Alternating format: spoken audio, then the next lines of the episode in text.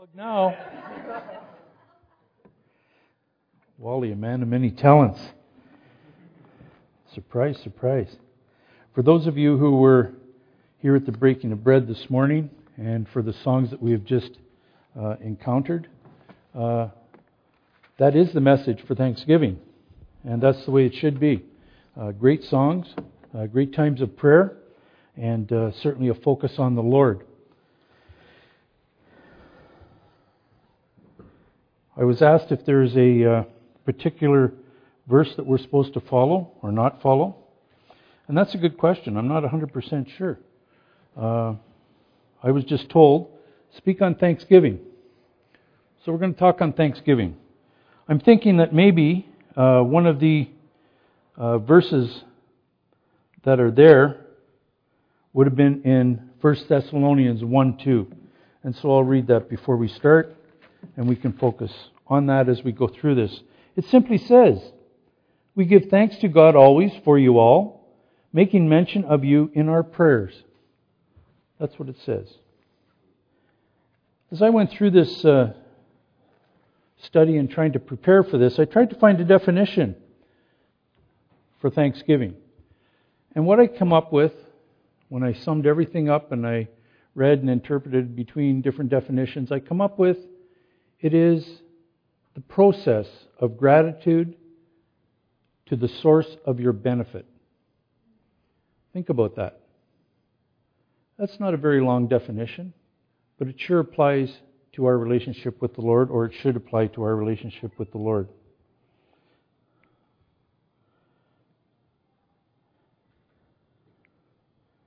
What I'm going to do when uh, we get started here, I'm going to break it into three different sections. Okay, I want to speak about Thanksgiving in the eyes of the world. I want to speak about Thanksgiving in our world. And I want to speak about Thanksgiving in God's world. But first, I want you to turn in your Bibles to the chapter on Thanksgiving. Wow. You should be where I am. There are a lot of stunned looks. Every chapter in the Bible is about Thanksgiving. Every verse in the Bible is about Thanksgiving. I don't care how you put it, it's about Thanksgiving. So that was a little bit of a trick question to get you started. This is what Thanksgiving is not. This is about the world. Okay, so we're going to talk about turkey. First of all, Thanksgiving doesn't have anything to do with turkey. If it did, uh, Perhaps it would have had, had a higher uh, position in our life, but it doesn't. Okay, Turkey, just a second as I pull through the back here. I'm working with technology that I'm not familiar with. Okay? If it did, and I've said this before to some of you, so I apologize for that. If it did, God would have crossed the centipede with the turkey, and there would have been few arguments, fewer arguments over the drumstick. Okay? And while I looked in the Bible as much as I could, and I'm pretty convinced that Noah probably took two turkeys into the ark, I couldn't find anything that referenced the sacrificing of that humble animal uh, every October in the Western countries. Uh, and maybe it's done in other countries too, I'm not sure. Thanksgiving is not based on a sporting event, such as hockey or football. How many people in the Western world are going to be watching a hockey game or a football game today with all the accoutrements that go along with it, turkey being one of them, but uh, snacks and uh, a few beverages and that type of thing. Here's a story about a young man who was very excited because he had just won a ticket to the Super Bowl. But he was less excited when he found out where the tickets were. They were for seats way up in the back. And he didn't like that. So he pursued the area that he was in and he found seats at the front of the stadium. Right at the front, he approached the man who was sitting next to the empty seat and he asked, Is this taken? The man said, No. Amazed, the young man said, How can anyone pass up a seat like this right on center field? The older gentleman responded, That's been my wife's seat. We've been to every Super Bowl game together since the day we were married, but she's passed away. Oh, how sad, the young man said. I'm sorry to hear that, but couldn't you find a relative or friend to come with you? No, unfortunately, they're all at the funeral. This man put football above family. And there are lots that do that. Not surprising.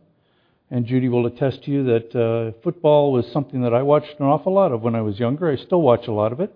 But it was almost a passion, and it becomes a dedication almost to the point of idolatry.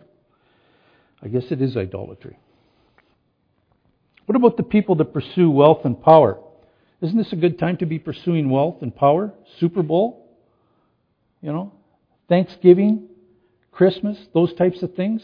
Imagine the advertisements that are on, on the TV right now about Thanksgiving and about the football games. They're going to make a lot of money. Rudyard Kipling was a great British poet, very famous writer, even before he died, and he made a lot of money. A newspaper reporter came up to him one time and said, Mr. Kipling, I just read that you've earned somewhere in the amounts of over $100 for every word that you've published. Really, I wasn't aware of that, Mr. Kipling said. The reporter cynically reached into his pocket and pulled out a $100 bill and gave it to Mr. Kipling. He said, Now, will you give me one of your $100 words? He took the $100 bill, looked at it for a moment, folded it up, and put it in his pocket, and said, Thanks. perhaps, perhaps we take advantage of other people, don't we? Perhaps it's about control, manipulation, power over others, for your own self interest, making you feel good. There was a Sunday Christian in Porcupine, in Timmins, in Schumacher, named Wally, who called his son an atheist in New York City and said, I hate to ruin your day, but your mother and I are divorcing. I'm 50 years old now, and we've been married long enough, and I've had it with her. We're separating. Pop, what are you talking about? The surprised son says. We can't stand the sight of each other. We're not going to stay together. So you can call your sister in Chicago and let her know what's going on. He hangs up. The son frantically calls his sister, who explodes on the phone. There's no way they're getting divorced. I'll take care of this. She calls Phoenix immediately, or South Porcupine, or Timmins, whatever and shouts at her dad, You're not getting divorced. Don't you do a single thing until I get there. We'll both be there tomorrow. Until then, don't do a thing. Do you hear me? The man hangs up the phone and turns to his wife and says, The kids are coming for Thanksgiving and they're paying their own way. Hallelujah. That's the way of this world, and that's enough to get into the story. What I'm trying to show here is that most people, and you may include yourself, Take the time to focus on what's good for you. What is going to benefit you? Should I have a relaxing time? Should I have a little bit of extra turkey? Uh, can I get wealth out of this or a benefit out of this in some way, shape, or form? And that's okay. There's nothing wrong with that. But there's another focus to all of this. What about our world? Okay, and I'm calling this a Laodicean view of Thanksgiving. I spent a lot of time over the past few weeks just thinking about what have I got to be thankful about. And I have to tell you that the list is pretty long, and uh, in a lot of ways, it's scary. Because I realize that there's not much on that list that I can control. I can only control how I receive it. So there is a process of thanksgiving. Now, most people don't spend a lot of time reflecting on that. They just take what comes their way and everything is okay. But would it surprise you to know that even in the early parts of the Bible, that we were not very thankful people? You know, even from the very beginning, if you think about it, when Adam and Eve were in the in the garden, did you hear them thank the Lord for what they had? At that particular time, before they had eaten of the apple, um, were they perfect? I'm not sure. But they hadn't committed any sin, but they were sure about to. And I think that that's where we fall short. And we begin right from step one. There's an issue of us turning away from the Lord, and it begins right from square one. Okay? I'm just looking for this verse here. Just bear with me. When Satan came to Eve and said, Eat of this apple, she could have turned away and said no. But she didn't do that, did she?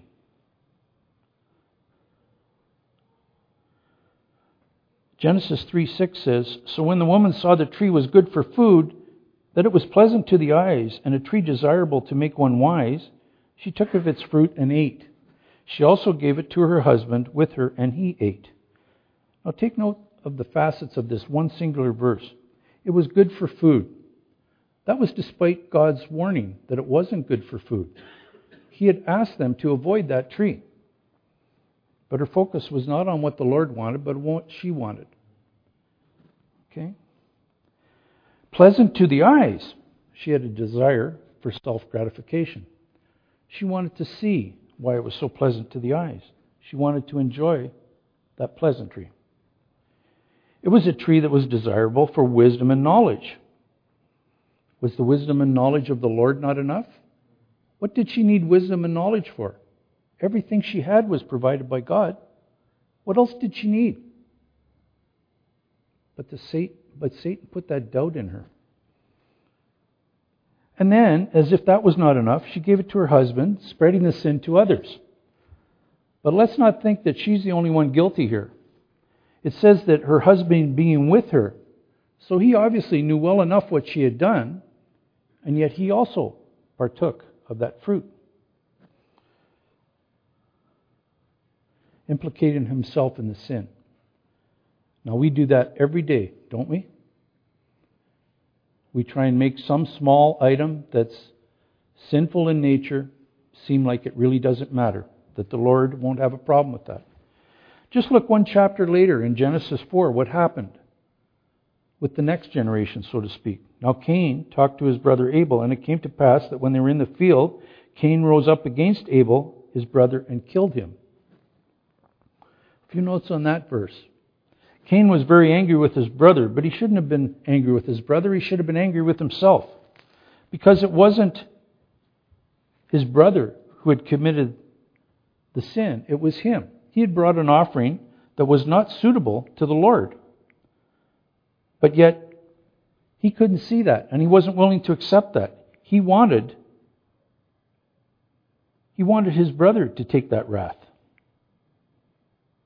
But it wasn't his his brother's fault, it was his fault. By doing so, he not only murdered his brother, but he chose to turn from the Lord, which was probably a worse sin. He assumed that the action that he took by getting his brother out of the picture would benefit him, that it would appease his anger, remove an irritation from his life, and maybe let him move on and let him become number one in the eyes of his family and in the eyes of the Lord. But by rejecting the power of the Lord, acting on his own, he brought the wrath of God upon himself. Verse 12 of that same chapter says, When you till the ground, it shall no longer yield its strength to you. A fugitive and a vagabond you shall be on the earth. Now, I think you can see the trend here as you're going through this. Remember the definition that I gave you at the first. It's a process of giving gratitude to the source of the benefit. Eve didn't give gratitude to the source of the benefit. Cain and Abel, same situation. And it happens throughout the Bible. You know, reflect on the way that you scheme, you envy, you justify, you seek self gratification. Are you really any different, any more different from the person who pursue power and wealth that I spoke about before. The football mothers and dads who put football above others, put sports above others. Idolize things of this world that will soon be gone, that will rot and be eaten away. Pleasure seekers. How many people are looking for the next hottest item on the internet? How many people want to be the first to have the iPhone 9 or 10 or whatever it happens to be, PlayStation, whatever it is. How many people are waiting for that? How many people go to the door at midnight, even when they don't open till 6 o'clock in the morning, waiting for that next item? That does them no good. Let's be honest. We are a thankless people. Our world is no better today than it was a long time ago. We continue to live like Laodiceans. And for those of you who know Revelation a little bit, in Revelation 3:15, speaking of the church of Laodicea, it says that I know your works, that you are neither hot or cold. I wish you were either cold or hot. The solution to those woes are a, few short verses later in verse 18. I counsel you to buy from me gold refined in the fire, that you may be rich, and white garments, that you may be clothed, that the shame of your nakedness may not be revealed, and anoint your eyes with eye salve, that you may see. In other words, turn your eyes upon the Lord. That's where you need to be to receive the thanks and the power towards the source of your benefit. Further on in this passage, we're being warned that our coolness to the Lord is a little bit of a sin, and it's really no different from the offering that Cain had or the actions of Adam and Eve in the garden. We can't serve two masters. We either have to remain in this world or forsake this world and take up the cross and follow Jesus. Now, you've heard these words many, many times before. It shouldn't be new to you. We're warned not to focus on things of this world as they're temporary and fleeting. We've heard those verses as well. We are not to be hypocritical in our lives, but rather to be committed and living through that commitment. It's the process. It's the process. I spoke about this this morning a little bit in the breaking of bread. You know, when we came to know the Lord, when we accepted the Lord, when we became His child, we didn't all of a sudden, poof, become perfect. Never to sin again, never to have any worries, always to be humble, always to be compassionate, always to be loving, never to envy again. That's not us. That's not going to happen. It's a process. But the process is who do you focus on? Most people in the world focus on themselves. How can I get rich? How can I become the president? How can I have a bigger house than my neighbor? How can I have another four wheeler? All of those types of things. It's all about self. But you know something? When they put you in the hole, you can't take that stuff with you. And the Lord has already prepared a mansion for you. What are you going to do with the house you got now? Can't take it with you. Can't take it with you. So there's an object that says to you, Are you being hypocritical? And I'm speaking about myself here. I say one thing and I do another. I say that I'm committed to the Lord, but do I stand up for the Lord when I should be? Do I say the things I should be saying to other people when I'm challenged? Sharon spoke this morning about getting down on your knees before the cross on a busy highway and just raising your hands to that cross and saying to the Lord, Thank you, Lord, for all that you've done. I want to release these things to you, Lord. Could you do that while hundreds, if not thousands, of vehicles are driving by you, watching you on your knees at a wooden cross with your hands raised in the air? Would you do that? Could you do that? It's just part of being committed. Regardless of where I researched, as I said before, I come up with that same definition. It's a process of giving gratitude to the source of a benefit or a blessing. And I don't think we need to look any further in the Word. And as I said before, I believe that every chapter and every verse deals with thanksgiving. I don't think we have to look any farther than the relationship between Jesus and his Father. Jesus and his Father are the epitome of that statement. The adherence of the, of the concept by Jesus to his Father speaks of the true meaning of thanksgiving. From the very beginning of the ministry in Christ, we see the process. Jesus was not from Laodicea. There's no two ways about it. He was not lukewarm about his commitment. Remember, very early, when I think he was 12 and he went to the temple. And he was gone for a while, and his parents had lost him and didn't know what to do with him, couldn't find him, and they were upset when he had not informed them about his whereabouts. And in Luke 2:49 he says to them, "Why do you seek me? Do you not know that I must be about my father's business?" He had started the process at 12 years old. He knew the process. Now we don't hear a lot from that time period until he becomes 30 sort of thing and we talk about the 3 years of his ministry. But he had to follow the process from 12 to 30. There's 18 years in there where he had to do something. He didn't walk away because all of a sudden, when he becomes 30 ish, his ministry becomes important and we start reading all about the things that he did. But I'm sure that some of that happened before in those 18 years as well. You know, we all know John 3:16, but I like to hook up on John 3:17 sometimes, which says, for God did not send his Son into the world to condemn the world, but that the world through him might be saved. Luke 9:56 says, "For the Son of Man did not come to destroy men's lives, but to save them." That's the process. Christ is in that process.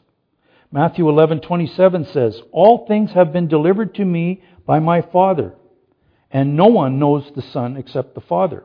Nor does anyone know the Father except the Son, and the one to whom the Son wills to reveal him. The source of the benefit. There's no doubt in Christ's mind who the source is. Absolutely none. Okay? He was committed to the process and he understood the source.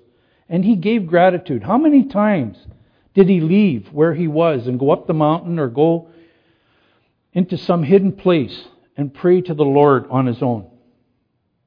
That was giving source to the gratitude, or giving gratitude to the source, I should say, pardon me. The next portion of the definition speaks of that giving gratitude, but not just to anyone, but to the source, as I said.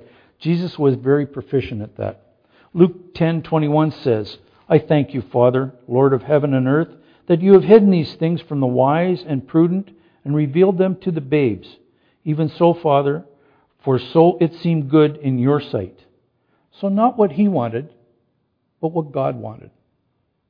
That's what he wanted. How about a few excerpts from what we call his intercessory prayer in John 17? Verse 1 says, Jesus spoke these words, lifting up his eyes to heaven, and said, Father, the hour has come. Glorify your Son, that your Son may also glorify you, giving gratitude to the source and also understanding the process. Verse 4 says, I have glorified you on the earth. I have finished the work which you have given me to do. Verse 25 and 26 says, O righteous Father, the world has not known you, but I have known you, and these have known that you sent me, and I have declared them to your name, and I will declare it that the love with which you love me may be in them and I in them. Gratitude, the process, the benefactor, the source of the benefit. So let's go back to 1 Thessalonians 1 2, and here we have Paul. Now, we all know what Paul started out to be. He was probably the number one persecutor of Christians. He didn't like the Jews, and I'm sure the Jews didn't care much for him. They avoided him probably every opportunity that they have. But he was vehement in his pursuit of them. And all of a sudden, we see the change. We see that he becomes a follower of Christ. But he's not perfect. He's not perfect, but he's doing the best he can. And he's teaching what he's been taught by Jesus, what he's been taught by the apostles, what the Lord does through him. And he says in verse 1 of 1 Thessalonians, verse 2, I should say, we give thanks to God always for you all, making mention of you in our prayers. Can you see the process here? Now, Paul had been to this place before and had started up this church. and had gone away and realized that he needed to go back. But he couldn't get there, so he sent Timothy.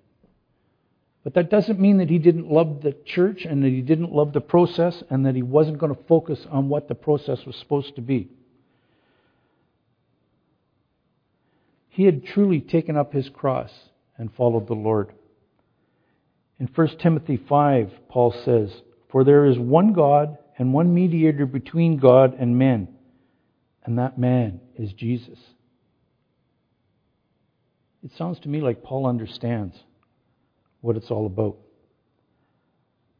Paul not only said these words, but he acted upon it. And those of you who know the Bible even a little bit know the persecution that Paul went through, how many times he was whipped, how many times he was beaten, how many times he was humiliated, and his ultimate death. But yet he did it for Christ. He didn't do it to get a fancy house. Basically, he had that before. Because when he was persecuting the Jews, he had all those things that the, uh, uh, the people of this world have, you know, the football addicts and the people looking for wealth and power. Paul had that. He gave it up. He gave it up realizing that there was a greater reward, and that reward was knowing Jesus Christ. He gives thanks to the source of the benefit. Not once, but always, he says. So, in conclusion, we want to talk a little bit about your concept of Thanksgiving.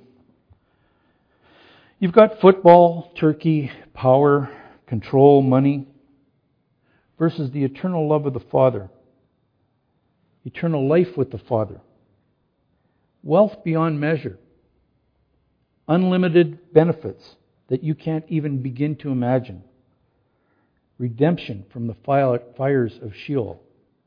And on and on and on.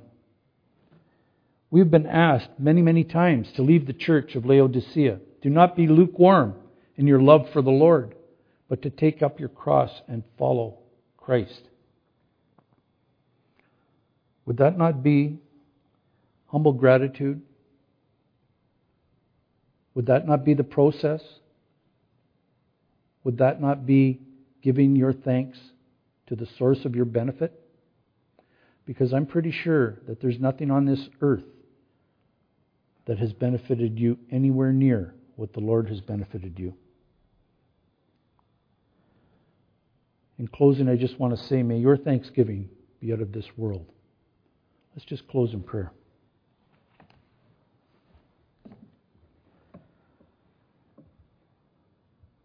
Lord, it is so easy to see our neighbors, our family, our friends and want what they want. But yet, when we look around ourselves, Lord, and we realize that all that they have is fleeting, we ask ourselves, is there more? And you have stood there all along with the answer yes, there is. There is more through your Son, Jesus Christ. And if anybody understood what it meant to be thankful it was your Son. We are created in His image, we are told, through your word. And yet, somehow, Lord, we certainly struggle hard to try not to live up to it. Help us, Lord, to put aside things of this world and to live in your world. Help us to speak boldly for you as Jesus taught us to do. Help us to understand the process, to realize that we will not get everything perfect, but that if we bring these things to you, you will forgive, you will guide, you will lead through the Holy Spirit, you will direct our paths.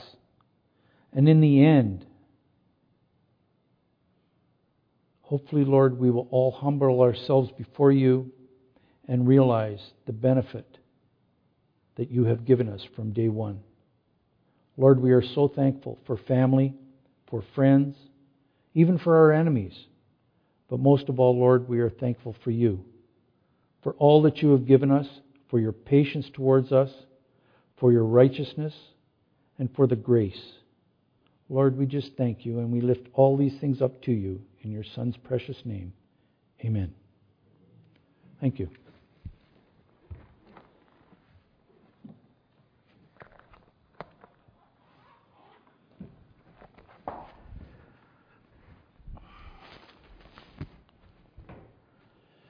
Do you want that uh, laptop? Why did it beep like that? Pardon? Why did it beep like that? Uh, when you close it before it shuts down, does that. Oh, is that right? Yeah. It's like a warning that, uh, yeah? I'm, I don't know. I that the hard way at home.